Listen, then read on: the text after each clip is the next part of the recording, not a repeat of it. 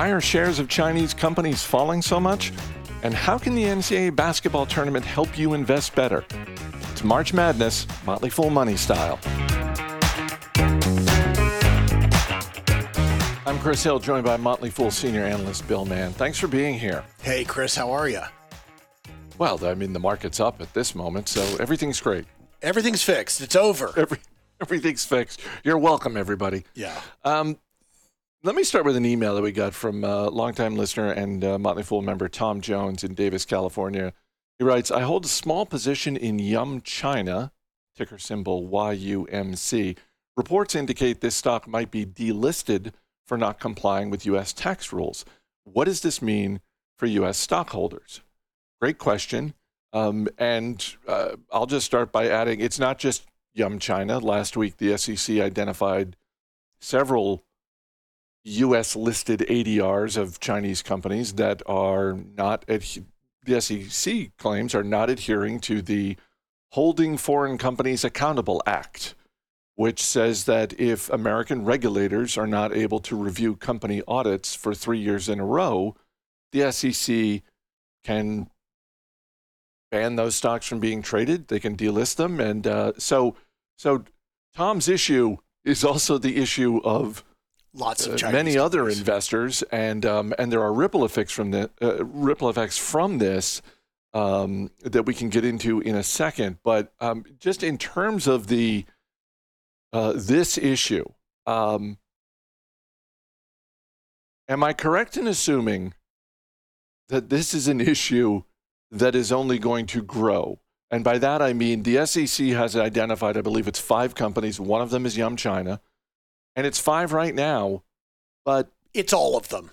It's all of them, right? Like, th- this is the beginning.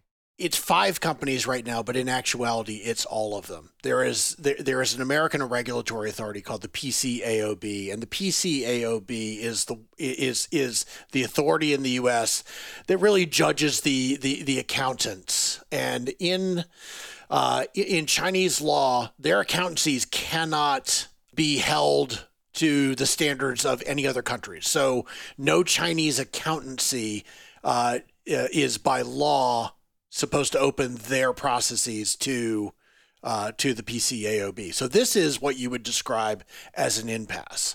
The problem is, and why I don't know that this is going to get solved, is that the United States, in the interest of protecting American shareholders, which is what this is, is actually doing the same exact thing that the Chinese government wants.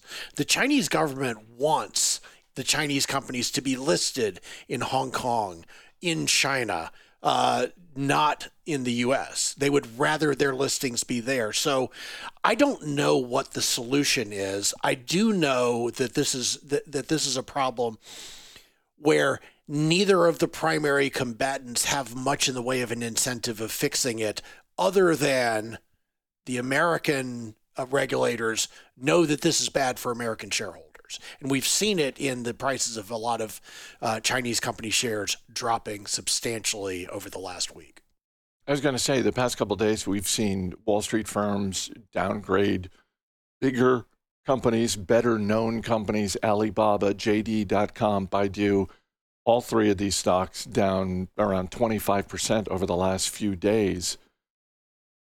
I'm still wrapping my head around your comment that this is what the Chinese government wants. If this is what the Chinese government wants, and this is what the United States government has said they're going to do, then why would anyone buy shares of a Chinese company at this point in time? Yeah, you know, the J P. Morgan, uh, I believe yesterday, called the Chinese market essentially uninvestable. Right? This you is. You agree? You know, in in in in in our services, we we we greatly reduced our exposure to China over, you know, the ones that I run in the last year, really at least partially for this for this very issue.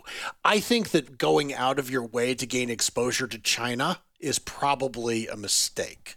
Um, you know, that does not mean that all Chinese companies are zero. It doesn't mean that all Chinese companies are, you know, are in the same boat, but you're, you're dealing with an elephant fight, and we are, you know, we we, we are mice in that situation. Simple as that. Thank you for that visual. That's yeah. that's a very that's a very clear visual. Because um, I was going to say, I can I can imagine some investors talking themselves into like, hey, look, I'm just taking one percent of my portfolio because if this does get resolved, then presumably the twenty-five percent of Baidu, J D dot com, and Alibaba that disappeared in the last few days r- magically reappears. Yeah, and, and like that's not the worst theory in the world. I mean, there is there, there is a lot of, of money to be made when there is a doomsday trade on the table, and you're like, okay, all that needs to happen is not the not the worst thing. Right, that is that is a very valid way to invest, but you better know what you're what what what you are stepping into before you do it. Right, like the odds are, it seems at this point that that that even if these companies don't end up getting delisted, that the that the rhetoric around this is going to get worse. That the that the situation is going to get worse. Maybe it resolves itself. And in, in that case, yes, you will have one and one big because Alibaba, the company, is not going anywhere. And neither is Tencent. Neither are any of these really, really large companies. But the question is, what outlet are you going to have if they get delisted from the U S? But just to close on this topic, you wouldn't necessarily bet on... Let me back up. I'm sure there are people who, when this news broke last week about the S E C, thought to themselves, well, now that this has happened, now that the S E C has moved this chess piece, some, if not all of these companies that are based in China will resign themselves to, okay, we're going to open our books because we don't want to be delisted. And it sounds like you're saying they can't. That may happen, but that ain't the way to bet. That, yeah, they they can't unless they want to break Chinese law, which I can guarantee you is more important to them than American securities law.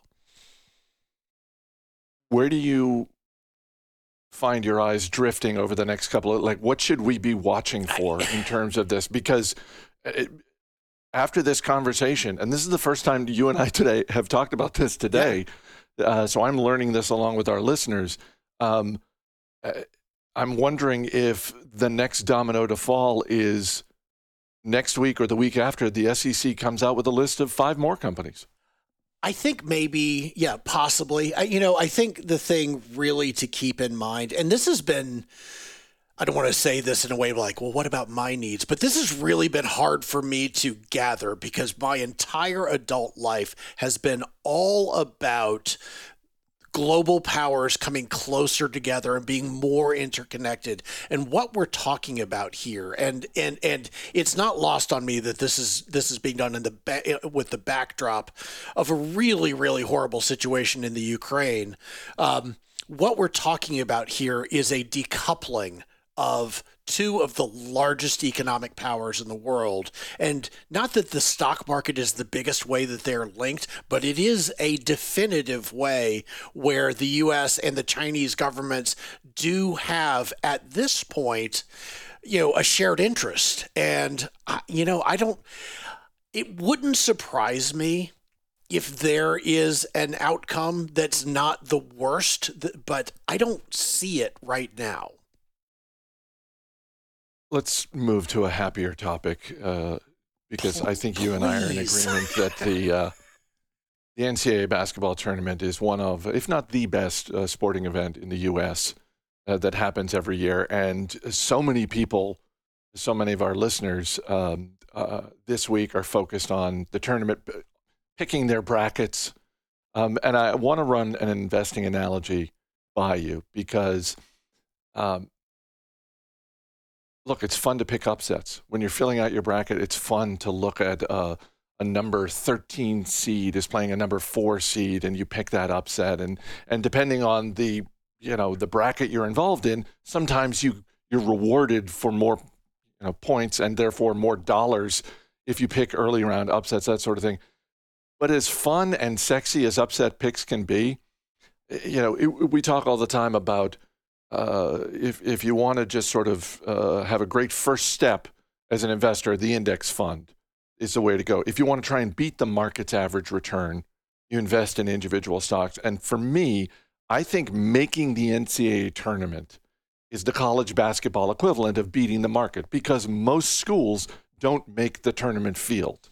Think about what I, I we haven't talked about this beforehand. So while you're talking about this, my mind is racing like who is what. Okay, so the S and P five hundred index fund, that's the that's the four number one seeds. I mean, those are the ones that you expect to win. They've got, you know, probably you're not talking about, if we're gambling here, um You're not allegedly. talking about, you're not, allegedly, exactly. Uh, you're not talking about enormous potential gains. But what are the, what are the proxies to like Amazon? Amazon, the bet that people were making in nineteen ninety-nine. Well, that's going to be something like V C U in twenty eleven that went from the first four as an eleven seed and made it to the final four, or Butler that same year. Growth stocks are those lower seeds. And you have to expect a huge amount of volatility in those returns, right?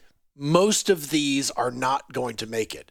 But the ones that do, those are the ones that are going to make people a mint in money.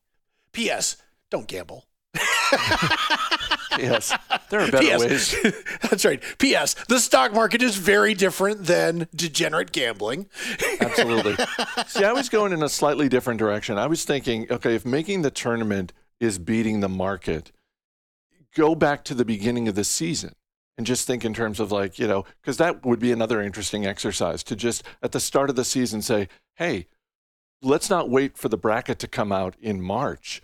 Let's make our picks right now. Who do we think is going to make the tournament? Mm-hmm. And maybe you get rewarded more points and therefore more dollars, allegedly, if we're gambling, allegedly, allegedly. Um, for for the you know the upset pick, the you know the South Dakota State, uh, you know University of Richmond picks. But what is the what, what is the safer blue chip way? It's it's the per, it's the David Gardner line. Winners keep winning. If we go back to the beginning of the season and say, who do you think is going to make the tournament this year?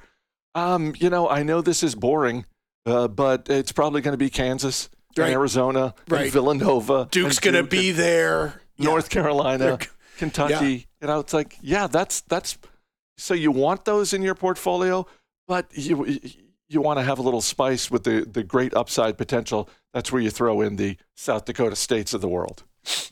I love the fact that we are actually laying the line down for the new Motley Fool service, which is just literally sports betting. Like this is.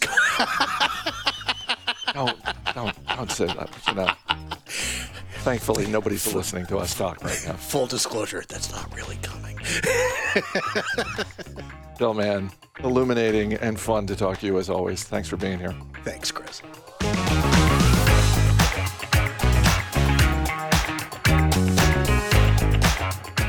Often when we see a crisis, the instinct to want to help kicks in.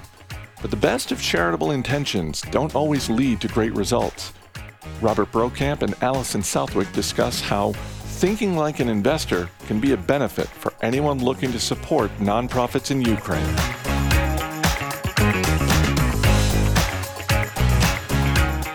When you see such a tragedy like what is happening in Ukraine, you might feel compelled to help immediately. You may want to donate money, clothes, time, food, anything.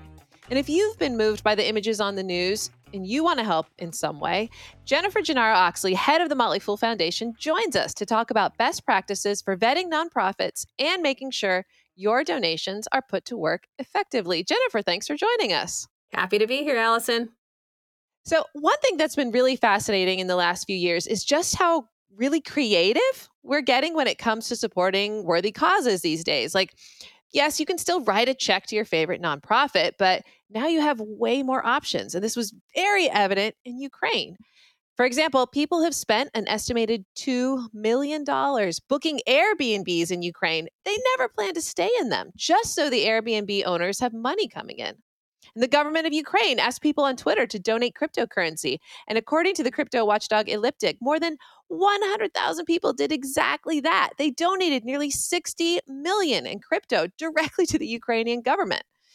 And then, of course, there's crowdfunding. I have a friend in Germany who was like, I'm filling my van with supplies and I'm driving to the Polish border. You can donate to my GoFundMe. I mean, the art of giving has really evolved, hasn't it, Jennifer? You know, it really has in big and small ways. Uh, Good Morning America covered a story the other day about Polish moms that were leaving their uh, strollers at the border for Ukrainian moms to put their children in as they move forward because they knew they didn't have any equipment and had to leave really quickly. So, you know, it's been really encouraging to see the different formats that are used, the level and the scale, but also just the things that have come from people's hearts that they know they need now, especially in the Ukraine. It is amazing how much you can see people come together and support one another, even across across the ocean, across the world. I mean, let's get a sense here of how much we do give here in the U S. So according to Giving U S A Foundation's annual report on philanthropy, uh, charitable giving in this country reached a record four hundred seventy-one billion dollars in twenty twenty. So where's all that money going? Well, there are about one point five million charities and nonprofits in the U S alone.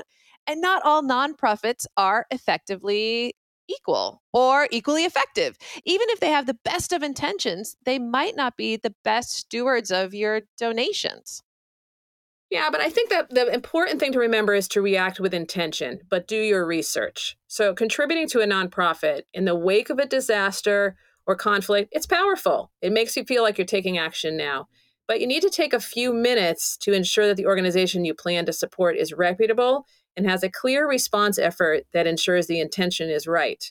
Uh, Charity Navigator recommends donating to online fundraisers created by individuals with one degree of separation unless the fundraiser was created by a registered nonprofit.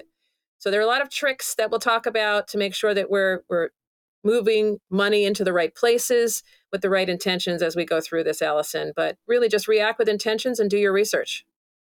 So with so many creative options for giving, what is the most effective way to give? Because logistics are fraught, you know, in the, in the Ukraine particularly, it's a war zone.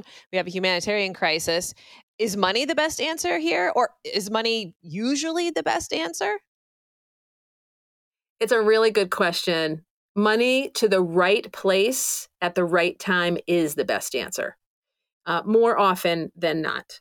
There are other times where volunteerism is the right answer, but in many of the situations, COVID is an example, the Ukraine, money to the right place at the right time is the best answer. And I recently read an article on Vox uh, that said that hosting countries who are taking in millions of refugees can absorb much more in donations than they're getting right now. So think about those organizations, uh, organizations like the Polish Humanitarian Action, the Polish Center for International Aid, the Ukrainian Red Cross. These are just some of the organizations that can absorb much more donations. Uh, even your local uh, nonprofits, wherever they are in the U S or overseas, um, they they can take more than you think. Uh, and if they can't, you know, just make if you're worried about it, just give them a call and ask how they take donations and how they process and steward your donations. So even beyond this immediate moment of helping in Ukraine, How how do you vet a charity for effectiveness to make sure that your money is going to go far? There are some tricks to the trade that are very important. So first of all, the answer is research, research, research, right? When you're in an action mode, sometimes you don't want to take the time to do that. You're thinking, I just got to help someone now. And to make sure that people are getting the funds that you contribute to them, as we always think, is the end user actually getting the funds? Is is are they being helped? And the answer is research, research, research. So here's a few tips. Do check how watchdogs like Charity Navigator, Charity Watch, Better Business Bureau's, Wise Giving Alliance rate an organization before you make a donation. Look to international donor-advised funds or vetting organizations like Global Giving. So there are rating organizations. So Charity Navigator, though largely U S, has a fair number of international uh, nonprofits and social uh, enterprises. And charities, uh, donor-advised funds, one of their jobs is to vet the charity before they actually recommend that your funds go there. The F T C recommends searching for a charity's name or cause you want to support, like the Ukraine, like homeless children, uh, with terms such as highly rated charity, complaints, and scam. So I've done this often myself and in recommending things to the Fool, really done some online research with the name of the charity attached with some of those other words. You'd be surprised what you find. Um, do ask how much your donation goes to overhead and fundraising. One rule of thumb used by the Wise Giving Alliance is that at least sixty-five percent of a charity's total expenses should go directly to serving its mission. Remember, there's a caveat to that, that that is a, a guiding principle. And if an organization is new and it's a startup, you may find less going to the actual people they serve at first because they're ramping up operations. So just know that if it's a, if it's an established nonprofit, at least sixty-five percent of a charity's total expenses should go directly to serving the mission. And then the I R S maintains an online database where you can check whether an organization is a registered charity or a registered nonprofit. Unfortunately, whenever there's a high-profile um, humanitarian crisis or disaster, it's also a fantastic opportunity for scammers and fraud. And the F T C, F B I, and others are warning against scams that are taking advantage of people who want to donate and help out in Ukraine. So what are some kind of common cons that people should look out for, and how should they protect themselves? You have to balance your head and your heart. In other words, manage your emotions, a little bit similar to investing. And, you know, normally you're passionate about something, you want to do something, it's great, and or there's a real need and you want to be involved. That's wonderful. Take that on the side a bit, because well, sometimes that can cloud your ability to be objective about the organization you're actually giving to or the cause. The other thing is follow your gut. If you see an organization promising too much or feels too good to be true, that may be the case. Uh, and remember, when it comes to causes, there's usually more than one nonprofit that's servicing a certain cause. So don't get stuck in one group. Um, so second is the things about the organization and tactics that could be warning signs. So pressure to give right now. A legitimate charity will welcome your donation whenever you choose to make it. That said, there are things like our, our tragedy that's happening over in the Ukraine where timing time is of, of the essence. That said, they shouldn't be pressuring you so much to give today, give now. A thank you for your donation you don't recall making. I don't know about you, Allison, but I think I remember who I donated to five years ago, but I might not. So if you end up getting a thank you note from an organization you don't recall making, that could typically be a warning sign. A request for payment by cash or gift card. Um, really, nonprofits shouldn't be asking you to do that. Um, they will ask you at times to give by a wire transfer, especially with international donations. But if you think about a nonprofit that asks you for a wire transfer, they're pressuring you to give right now. At the same time, maybe you should look at that as a, a warning sign. Yeah, I think another common one is that uh, con artists might also be spoofing legitimate charities. So you might get an email and it'll say it's from, you know, the Red Cross or something. But then if you look at the email address, it's actually from, it's from Red Cross with three S's dot org, yes. for example, yes, or, or red cross dot net, red cross dot net, right? For example. So, so I, I think it's also important to, like, if you get a solicitation, like go into Google and find your own way back to that organization's website so that you're not finding a trail, because they'll even make like whole fake websites that try to spoof a legit charity. Absolutely. So it's very tricky. All right, bro, I'm going to look to you for some guidance here, because as giving gets more created, it's less clear what this means for your taxes. And I don't think anyone is seeing images of Ukraine and giving purely for the tax write-off, but depending how and where people give come tax time, they might get a little confused. Like, uh, for example, are donations to charities outside the U S tax deductible? Yeah, and the truth is, it's actually more difficult to these days to get a tax break from your charitable contributions. Um, because first, generally, you have to itemize. And since the standard deduction is so high now, only about ten percent of taxpayers itemize. So for twenty twenty-two, the standard deduction is a tad below thirteen thousand dollars for indi- individuals, twice that for married couples who file jointly. Of course, if your total itemized deductions are close to those figures, and then you give a generous charitable donation and pushes you over, then you actually could benefit from itemizing. Um, as part of the legislation passed in the wake of the pandemic panic, taxpayers actually were allowed to deduct up to three hundred dollars in cash contributions per person, even if they didn't itemize, in twenty twenty and twenty twenty-one. Unfortunately, that so far hasn't been extended to twenty twenty-two. Um, so if you are among the ten percent who itemize, then you can deduct contributions to qualifying organizations. And these are generally known as five oh one c three organizations, so named after a section of the I R S tax code. And as Jennifer said, the I R S does provide a search tool that allows you to look up whether an organization qualifies. When you go to that list, you'll find many global charities, but not many that focus on just one country outside the U S. Um, so for example, if you donate to an organization headquartered in Ukraine, chances are that it won't be tax deductible, but you can check to make sure. Uh, and also just, you know, buying something from a company that says they'll share some of the profits, booking Airbnb, contributing to an individual's GoFundMe page, those types of things generally aren't tax deductible. Um, finally, there is one way to donate money and get a tax break without itemizing, and that's a qualified charitable distribution. Uh, this is only available to folks who are seventy and a half or older. Basically allows you to transfer up to one hundred thousand dollars a year directly from your traditional I R A to a charity. And it does indeed have to be a direct transfer. You can't take the money out of your account and then send them a check. You don't get a deduction, but the withdrawal is not considered a taxable distribution. Uh, plus, it can count toward your required minimum distribution if you have to take one. Uh, so if that sounds intriguing to you, make sure you follow the rules, because there are some rules you have to follow to make this qualify as a Q C D.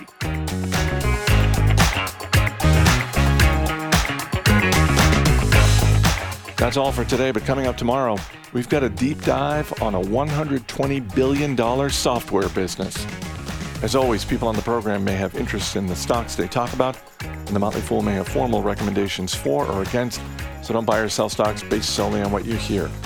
I'm Chris Hill. Thanks for listening. We'll see you tomorrow.